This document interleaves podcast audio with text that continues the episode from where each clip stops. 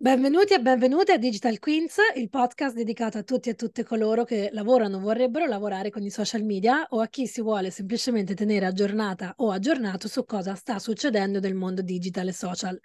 Quest'oggi a chiacchierare con la nostra ospite ci sarò eccezionalmente solo io, Chiara, perché Ilaria non è potuta essere presente. Non vi preoccupate, questo episodio non sarà da meno degli altri. Viviamo in un mondo orientato al video. Se sei una persona creativa, un creator appassionato di fotografia o copywriting, sì, c'è ancora spazio per le tue abilità, ma se vogliamo essere realisti, il video di breve durata domina su ogni piattaforma social media al momento.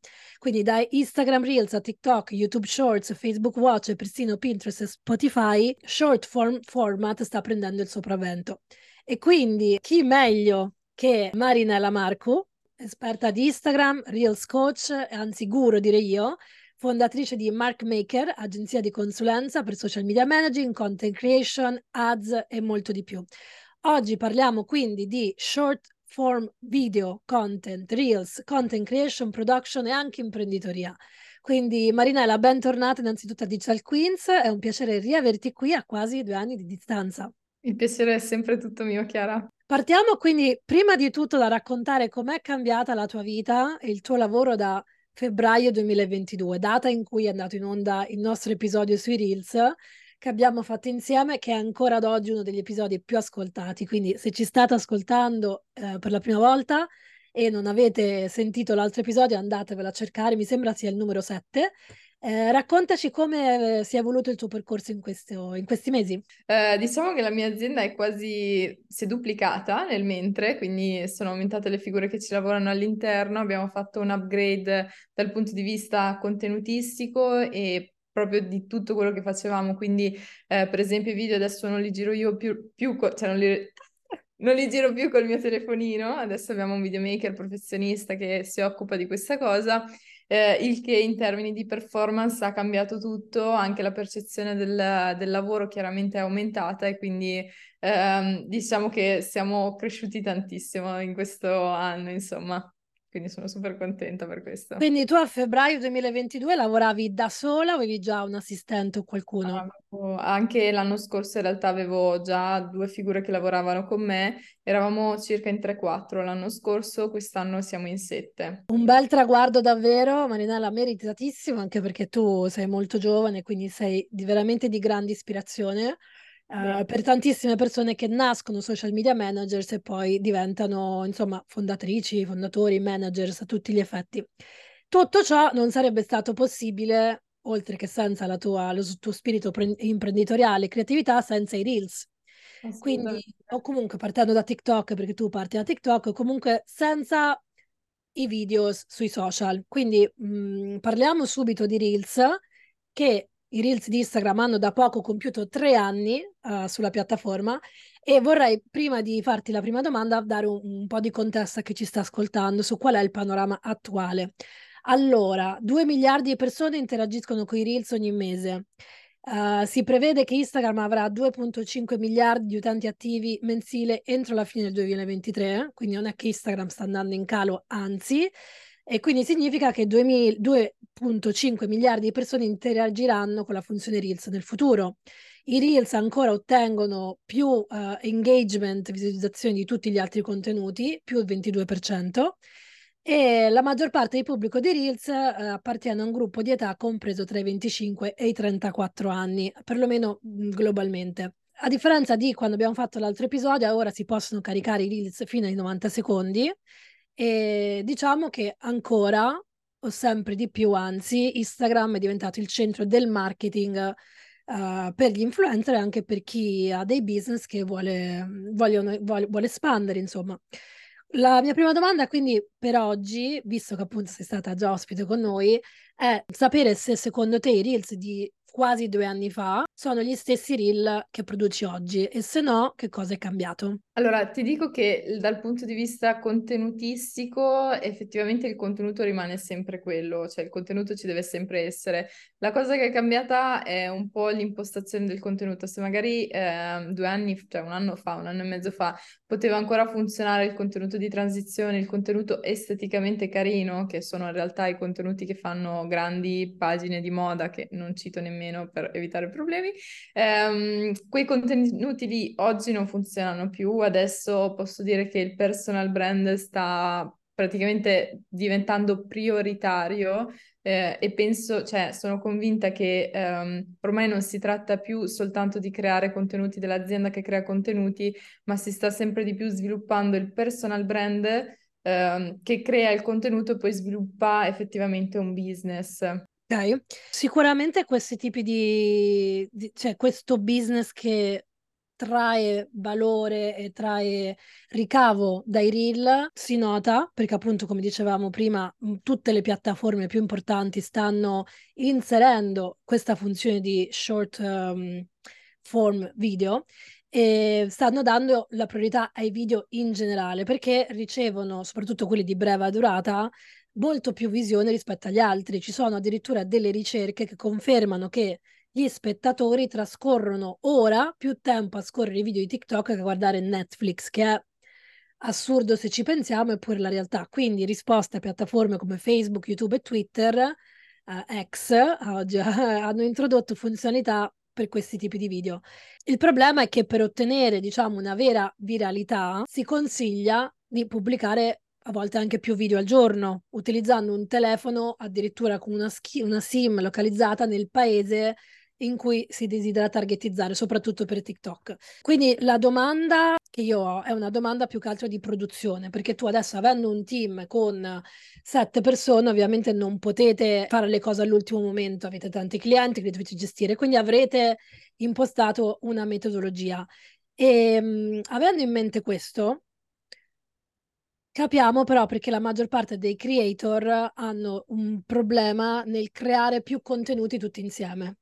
Cioè io vedo che molte volte eh, si, si incappa in questo, uh, questa voglia di dire ok, ho un'idea, adesso faccio un reel, lo posto, mi è venuto bene, sono ispirato, ispirata, si posta. E poi dopo non si sa cosa postare per altri dieci giorni. Quindi Sicuramente tu hai un processo adesso per creare più video in modo strutturato. Se puoi dare qualche consiglio oppure, puoi condividere un pochino la tua metodologia con chi ci sta ascoltando per non incappare appunto in questo, in questo errore, diciamo. Sì, allora vedo anche io che praticamente il problema di quasi tutte le persone che seguo effettivamente è essere costanti, cioè eh, praticamente il 90% delle persone che si rivolge a noi è perché effettivamente non riesce a pubblicare con costanza sui social, il che eh, ovviamente è giustificato perché se una persona di mestiere fa, eh, non so, il medico, ovviamente non trova il tempo per svolgere un'altra attività come questa, comunque il tempo che gli dedica è quasi quello in eccesso, insomma, non è una priorità. Quindi, secondo me, la, il primo errore che fa la maggior parte delle persone è che proprio non dedica del tempo solo alla parte di creazione di contenuti. Noi di solito solo per questa parte ci prendiamo almeno un'oretta per capire che cosa si potrebbe fare, come, analizzando cosa stanno facendo anche i competitor, non per forza in, nello stesso identico settore, ma anche in settori simili, analoghi oppure completamente diversi, per vedere un po' da che parte, ehm, cioè a cosa, cosa piace vedere alle persone in questo momento. Uh, quindi sicuramente partiamo da questo. Poi per ogni contenuto di solito ci segniamo due o tre punti chiave, quindi che possono essere le cose della risposta, la risposta del contenuto il contenuto effettivo, piuttosto che se si occup- ci si occupa di vendita di prodotti, uh, che tipologia di, di, riprese facciamo al prodotto, come, in quale contesto, dei dettagli che poi nel momento in cui andiamo effettivamente a registrare ci velocizzano tutto il processo, però la cosa che fa davvero la differenza è segnarsi proprio uno slot orario per fare tutto, perché se dici vabbè lo faccio quando finisco di lavorare, poi in realtà non lo fa mai nessuno. E poi una cosa che voi offrite con la tua agenzia è comunque quella di creare più contenuti insieme, cioè di non uh, fare dei, dei, video shoot day, diciamo, di 3-4 video, cioè, ma ne create veramente tanti insieme. Allora sì, perché comunque io lavoro sui social in prima persona con quattro video praticamente, cioè, cosa ci fai con quattro video su Instagram oggi? Cioè niente. Facciamo una giornata di registrazione, se si tratta in questo caso di 30 contenuti, ne facciamo anche qualcuno in più in cui si va effettivamente a produrre questo, questa tipologia di contenuti. Poi ricordiamoci sempre che non stiamo creando video per YouTube, sono tutti video corti che durano un minuto, quindi calcoliamo che al massimo per ogni video ci metti 10 minuti, quindi di solito in uh, questo modo riusciamo a produrre quindi tanti contenuti in un unico giorno. Chiaramente dietro a quella giornata ci sono dei giorni prima a seguire che hanno, cioè, che hanno pre- previsto quella giornata, perché se no se ci presentiamo lì, questo vale anche per chi ci ascolta, se ti metti lì, dici ok, adesso registri video, eh, però che video devi fare? Cioè la parte di penso che cosa devo fare, come lo faccio, deve essere tutta fatta prima, perché se no non funziona. Questo penso sia una delle cose più importanti che mh, moltissimi fanno fatica ad attuare eh, perché la produzione, il briefing per fare i video di mh, formato breve, quindi video che sono apposta per mh, Reels o per appunto TikTok, è una produzione molto diversa rispetto al video che si vuole fare per YouTube. E mh, moltissime aziende ancora oggi perdono t- troppo tempo a avere il video perfetto senza invece investire nel creare tanti video che uh, magari prendono una, un piccolo aspetto alla volta, ma che con costanza alla fine danno il risultato.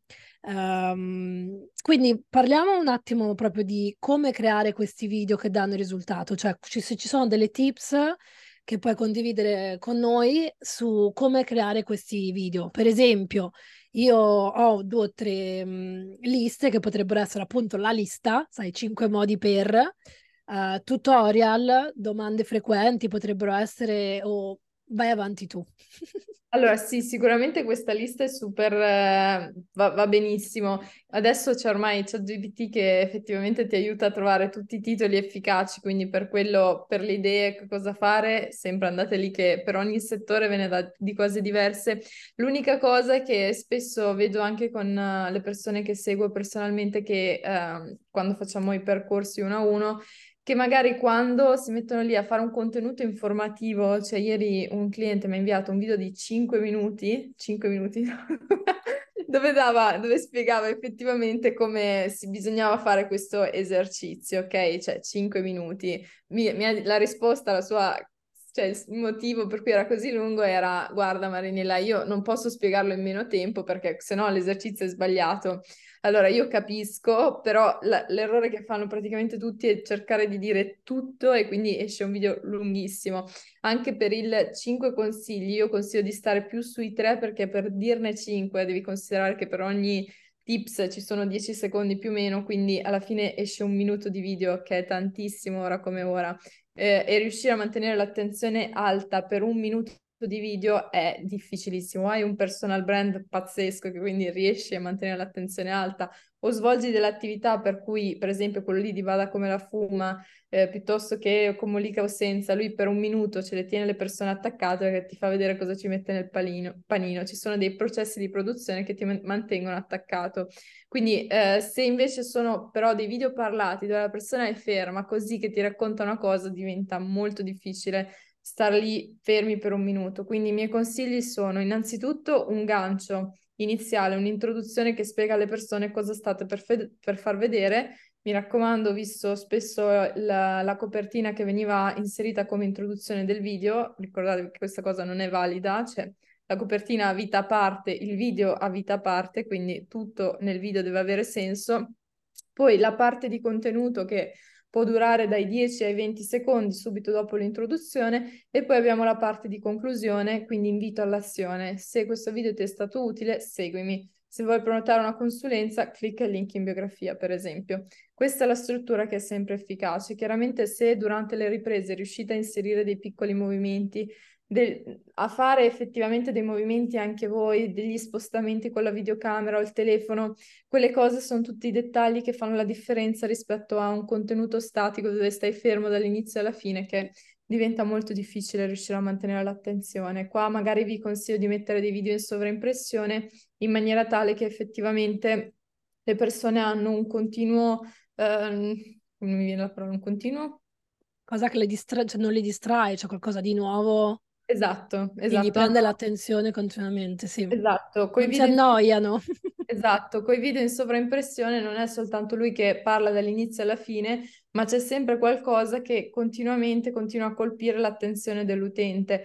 Infatti, non so se eh, anche le persone che ci ascoltano conoscono i contenuti sludge, sicuramente Chiara li conosce, però anche quelli sono diventati virali per un periodo, funzionavano un botto proprio perché c'erano due cose che catturavano l'attenzione. Uno, il contenuto satisfying, diciamo così, e eh, l'altra cosa effettivamente la persona che dà un'informazione. Spiega cosa sono per chi non lo sa. Allora, praticamente i sludge... Mamma mia, Chiara, per favore, English, dillo tu. Ma per sludge. Sludge. Giusto questo G.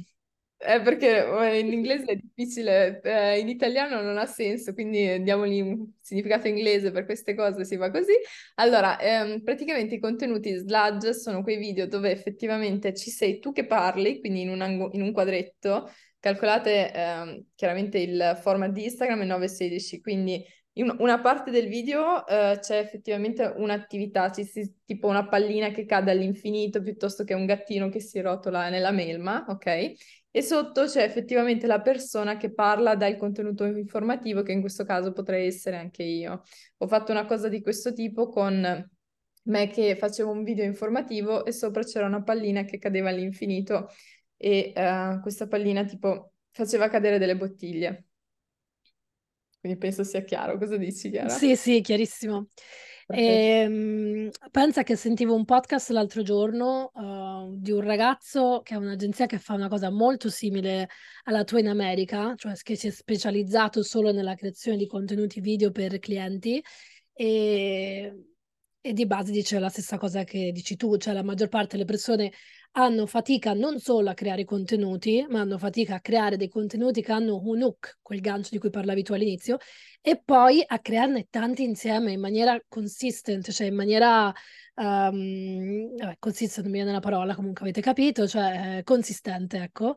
E, um, quindi lui diceva addirittura consigliava nei video di to- togliere quella che lui chiamava la mil- millennial pose cioè la pausa da millennial, che è quella cosa che, faccia, che io faccio, che infatti taglio nei podcast, ma che quando parlo, che è quel, um, è quel prendere il, quella pausa e dice ormai TikTok, Reel, eccetera, vanno tagliate, perché è una pausa che alla Gen Z dà proprio fastidio per oh. dire. E quindi e questa è una cosa invece che noi siamo abituati a fare per prendere tempo. Cioè, io mi ricordo che all'università mi dicevano quando non sai la risposta devi pensare, prendi tempo così. Invece adesso viene catalogata millennial pose, shame on you, tagliamo. e, a parte la millennial pose, Marinella, quali altri errori, già un paio ne hai citati, ma quali altri errori pensi che siano, vedi fare tanto nella creazione di reel o comunque su come vengono postati dai profili? Allora, la cosa che vedo praticamente sempre ehm, è che, eh, perché seguo tante persone, quindi effettivamente li vedo i loro contenuti e gli dico, cioè l'unica cosa che gli dico è, se tu fossi il tuo cliente, ok, quindi tu sei il tuo cliente, guarderesti questo video dall'inizio alla fine? Ok, que- questa è la domanda che faccio di solito e la cosa quasi scioccante è che il 90% delle persone mi risponde Dice di... no. Quindi, cioè, io dico, ma se, se, neanche il tuo cliente, che comunque è disposto ad acquistare, ti conosce, non lo guarderebbe fino alla fine, ma figurati se una persona che non sa niente di te ti sta lì a guardare dall'inizio alla fine. Quindi la cosa che consiglio sempre, cioè proprio il consiglio numero uno, e l'errore che poi fanno tutti è, ehm, allora, il consiglio è Mettetevi sempre nei panni del cliente. Il vostro cliente guarderebbe quella cosa lì dall'inizio alla fine. Se la risposta no, devi rifare tutto e riformularlo in maniera tale che il tuo cliente lo capisca, perché comunque se il tuo cliente in negozio quella maglia la riesci a vendere perché glielo spieghi in un determinato modo. Devi fare la stessa cosa sui social. Se al tuo cliente quando viene a fare una visita gli spieghi il dolore che ha in un modo, sui social devi fare lo stesso perché comunque il tuo cliente l'avrà capito, se no non torna più da te, no? Quindi quella semplicità deve arrivare anche sui social innanzitutto e eh, quindi questo significa non fare video troppo complessi. Spesso vedo magari dei paroloni, cioè che per me sono eh, astrologia, proprio non, non, capisco quello, cioè non capisco il significato. Spesso, soprattutto magari le persone che lavorano in dei settori un po' più uh, sostanziosi che per esempio può essere le persone che lavorano in settori come la psicologia o eh, cose che hanno a che fare con la cura della persona, eh, si concentrano troppo sul cercare di spiegare tutto e, e se, dato che provano a spiegare tutto, poi non riescono a spiegare niente. Quindi questi sono gli errori che vedo spesso, spesso fare. Poi ovviamente la lunghezza dei video, però tanto ehm, il, il, punto è che effettivamente un video lungo non ci arriva neanche in Esplora, quindi quelli non li vedo neanche spesso in Esplora. E um, poi l'altra cosa che secondo me è importante, non è un errore, è che effettivamente le persone devono entrare nell'ottica che i reel hanno come obiettivo la massa. Quindi deve essere un contenuto comprensibile dalla massa, deve essere in grado di intrattenere la massa, altrimenti virale questo video non ci va. Quindi anche qui eh, bisogna sempre valutare se ci sono effettivamente i presupposti per arrivare alla massa, altrimenti per alcuni clienti, per esempio, ci siamo trovati a dover cambiare proprio anche la tipologia di comunicazione ripartendo da zero perché quella comunicazione lì per il pubblico massa, per andare virale, non funzionava. Allora, mi sta venendo in mente una cosa, soprattutto perché hai menzionato la psicologia. Una cosa che io noto è che tantissime volte, non solo in Italia, ma soprattutto in Italia, chi fa i contenuti li fa per i colleghi, non per i propri clienti.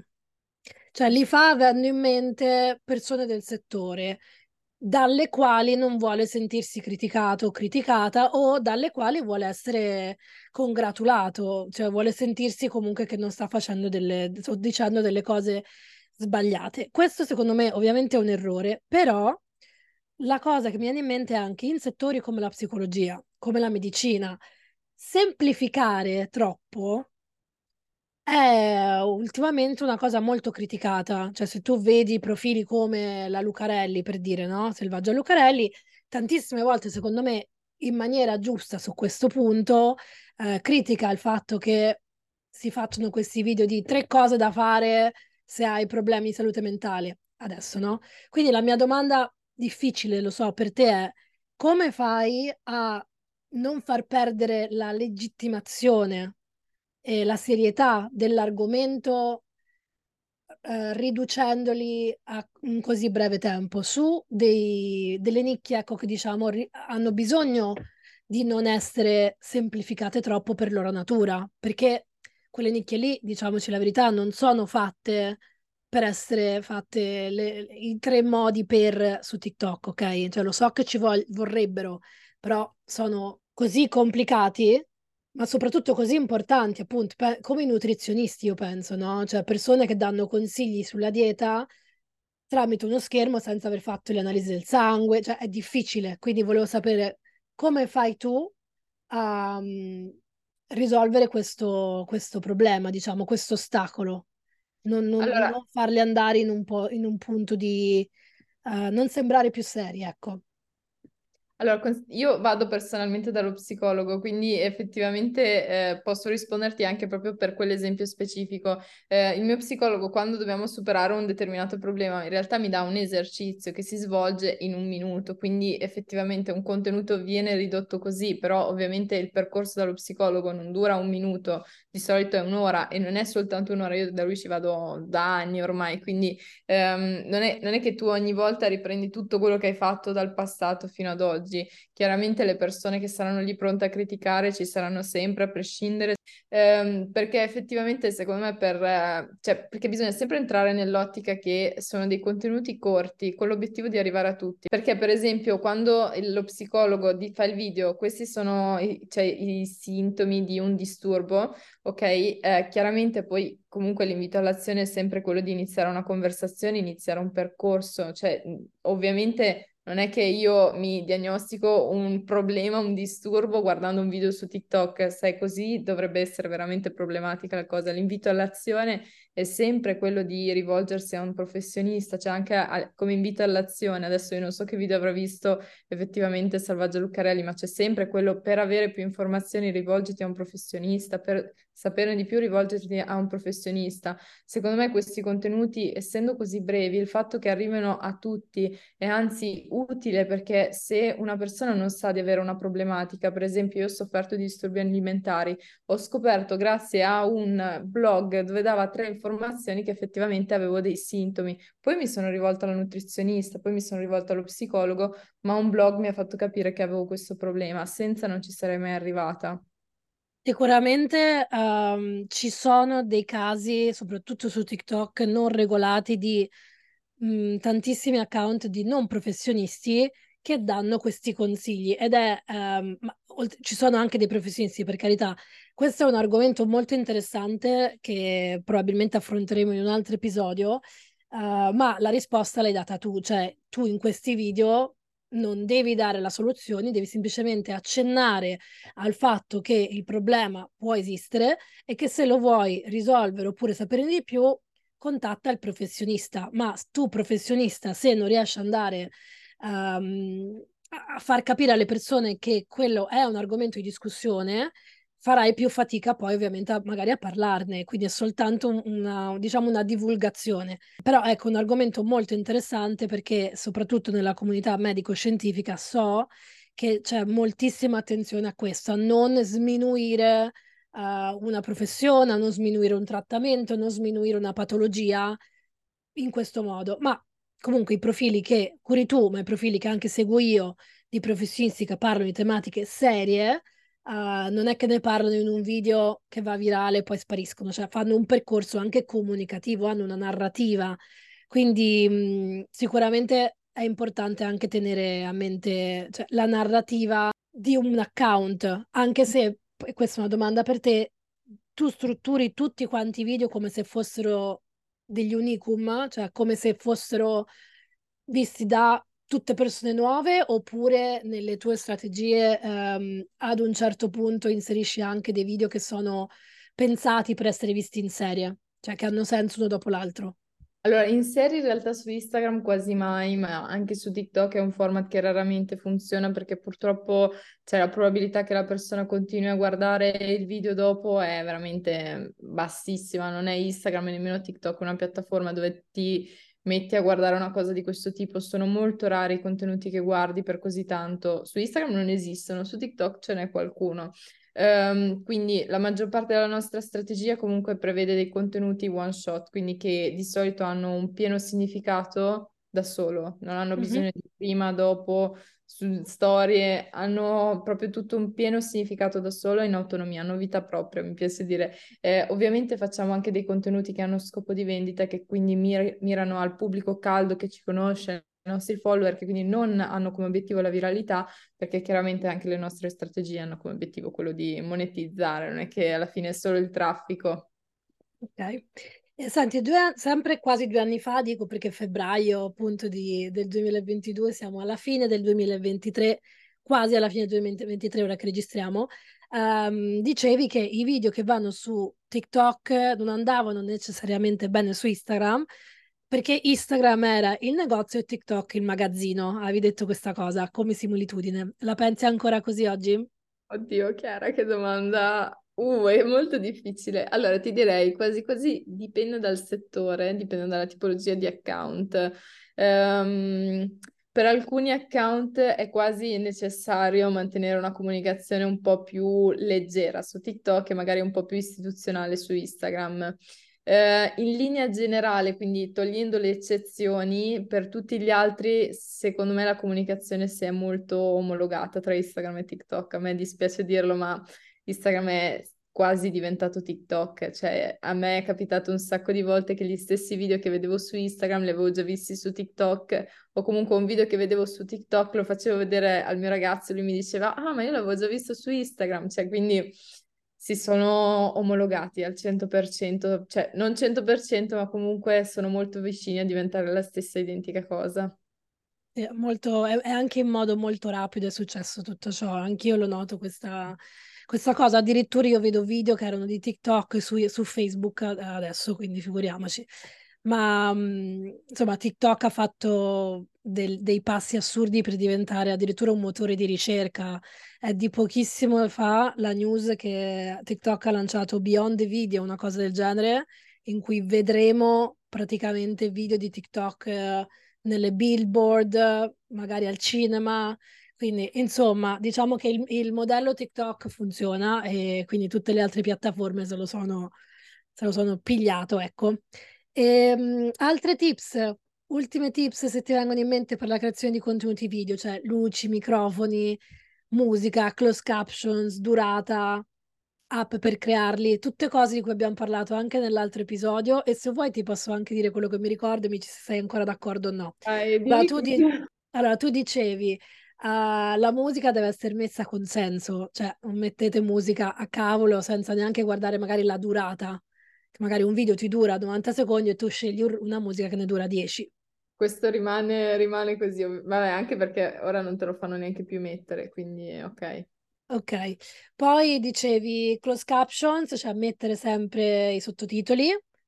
Assolutamente d'accordo. Su TikTok non è quasi più necessario, su TikTok serve solo eventualmente un titolo iniziale. Ok, eh, io so questo è un rumor di quartiere che potresti mettere il, la caption di TikTok nel video e poi nasconderla perché comunque ti piglia il testo dal, per il SEO così, però non so se è vero. E, ehm, dicevi caption da farle in app. Invece, ultimamente io, beh, prima ti faccio la domanda, se sei d'accordo, se la pensi ancora così, di fare le, cap- le caption da dentro l'app oppure no.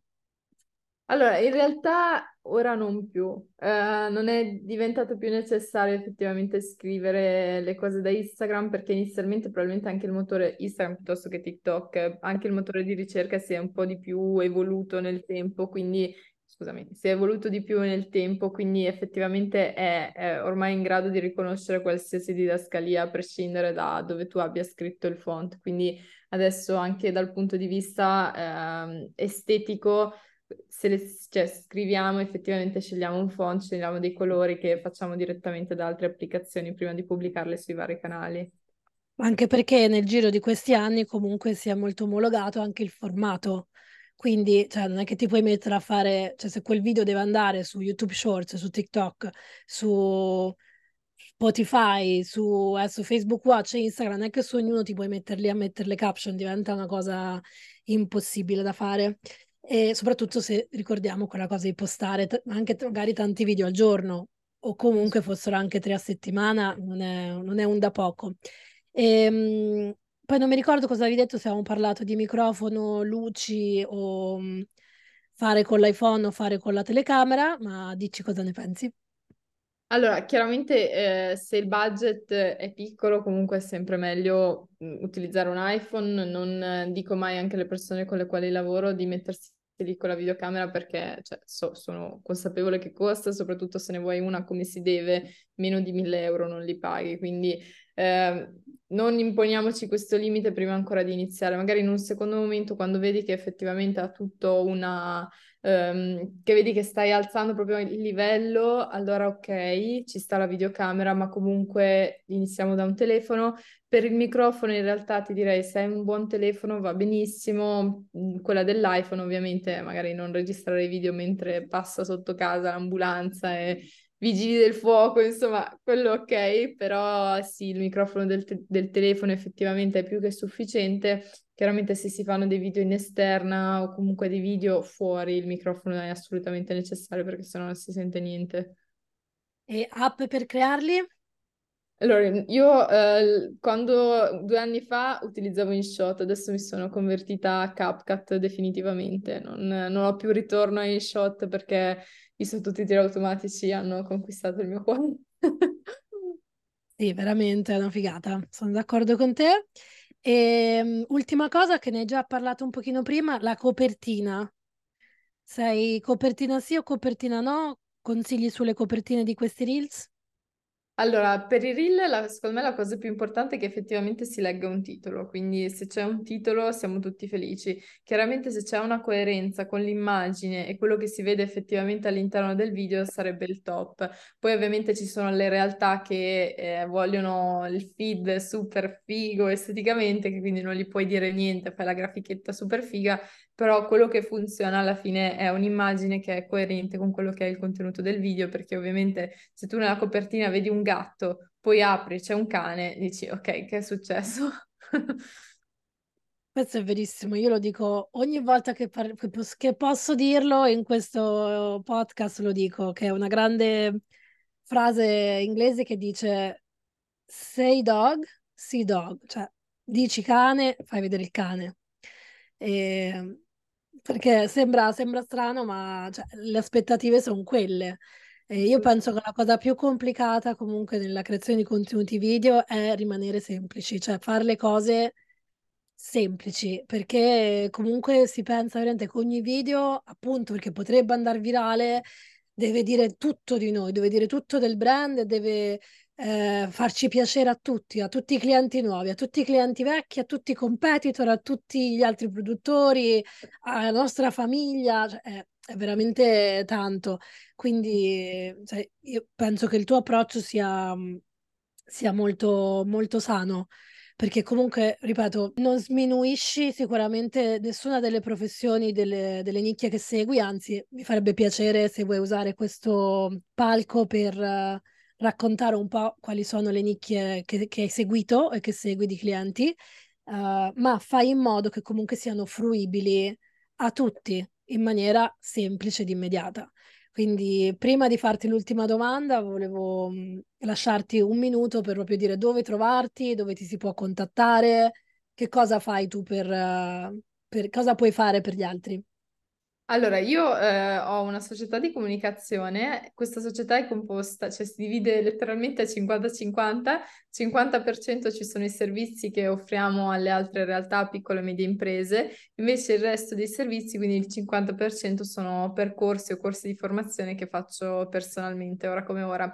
Quindi ecco, queste sono le due cose che possiamo fare. Se volete saperne di più, comunque potete contattarci al 392 619 3902 oppure se mi scrivete un messaggino su Instagram Marinella trattino basso social media, attenzione che ci sono tanti profili fake, sono quella col verificato. Um, basta che mi scrivete un messaggio e vi rispondiamo in, entro 24 ore sicuramente. E ultima domanda, come ti ispiri tu? Cioè, hai dei podcast, delle newsletter da consigliare? Allora, in realtà mi, as- cioè io ascoltando gli altri, per esempio, dopo mi ascolterò anche io questo podcast perché Chiara mi ha dato un sacco di spunti interessanti che potrei utilizzare effettivamente per i miei video. Io eh, non sono una persona che usa né Answer the Public per creare contenuti, nemmeno ChatGPT. Um, io us- uso le persone che mi fanno delle domande che ritengo personalmente interessanti. Quindi quella è la mia principale fonte di informazione e formazione, quindi partendo da quello di solito inizio a imparare qualcosa. Ora come ora non sto ascoltando dei podcast in particolare che parlano di questo, anche perché se lavori tipo 8 ore, 10 ore nel marketing, dopo un po' dici out, basta per oggi. Allora ti faccio un'altra domanda. Come eh, ti riposi tu? Cioè, come fai a staccarti? Perché comunque abbiamo fatto un episodio con uh, Laura Principalli, Principalli, che è una um, psicologa, abbiamo parlato proprio di burnout digitale, non solo per i creator, ma anche chi lavora uh, con i social media in generale. Quindi come riesci, diciamo, a staccarti tu dal, um, dal mondo digitale se ne senti il bisogno? Perché io sono una che non ne sente il bisogno, che però deve farlo ogni tanto, proprio per imparare mh, mhmm, cose nuove. Quindi, per dire, io sento i podcast perché mi portano avanti con la mente di tre anni, dico, ah, caspita, questa cosa sta, arriverà anche in Italia, no? E, mh, però c'è invece gente che si ascolta i podcast su, non so, le storie, o guarda, oppure mi guardo tantissime serie, cioè prima di andare a dormire mi sparo due o tre episodi, spengo il cervello e ciao, capito? Quindi cosa, cosa, cosa fai tu? Questa è una domanda più che da marketer, da imprenditrice. Cosa, cosa fai per uh, far riposare il cervello? Che domanda difficile. Allora, col tempo posso dire che sono migliorata. Prima ero una che il burnout ce l'aveva ogni mese praticamente. Eh, adesso invece, eh, dopo le ore 8, praticamente ho diviso i telefoni, quindi il telefono lavoro, tac, bloccato dopo le ore 8, parte la full immersion pace, l'ho chiamata, quindi, e non si attiva fino alle ore 8 del giorno dopo. Quindi questo sicuramente. Poi anche io guardo, mi sparo la serie, tipo dopo aver finito di lavorare. Eh, tutte serie molto chill, cioè non pensare che siano serie molto chill, tranquillo. No, no, sciacqua cervello io, cioè, eh, sì, ogni tanto guardo anche quelle importanti, eccetera, però c'è anche, ragazzi, qui Selling Sunset, si parla di Kardashian, adesso quante persone ecco. smetteranno di sentire questo? Ilaria che non c'è oggi mi dice, cosa stai, mi dirà, cosa hai detto? Anzi, serve tutto, è tutta, è tutta cultura anche quella, purtroppo, eh? cioè, però anche sapere cosa fanno quelli lì è importante, perché se non lo sai comunque chiudi gli occhi a un, una grossa fetta di massa, appunto, e ricordiamoci che le aziende fanno decisioni prima di tutto per la massa, non le fanno per le nicchie. Quindi dobbiamo capire le masse prima, poi dopo eh, possiamo fare le nostre decisioni. Quindi, vabbè, le mie, diciamo, sciacqua cervello sono quelle, poi se, vo- se vogliamo ne, ne, ne, ne, possiamo dire altre più serie. Quindi va bene, Marinella. È stato secondo me un uh, episodio ricco di spunti. Chi ci ha ascoltato, secondo me, ha molto su cui lavorare. E quindi ti ringraziamo per essere, per essere stata, ti ringrazio, parlo al personale, non sono in due, ti ringrazio per essere stata con noi e alla prossima, magari ci rivediamo fra un annetto. Assolutamente, grazie, grazie mille del vostro tempo. Grazie a te ancora, grazie a tutti per averci ascoltato. Se questo episodio ti è stato di aiuto e ti è piaciuto, ricordati di lasciarci una recensione con 5 stelline, di rispondere anche ai commenti che adesso ci sono su uh, Spotify e di farci sapere cosa ne pensi di questo podcast e di mandarlo anche a chi pensi possa interessare. Se ci stai ascoltando per la prima volta, iscriviti al nostro podcast Digital Queens per non perdere i prossimi episodi e diventare un vero o una vera Digital Queen. Ciao! Ciao ciao, grazie!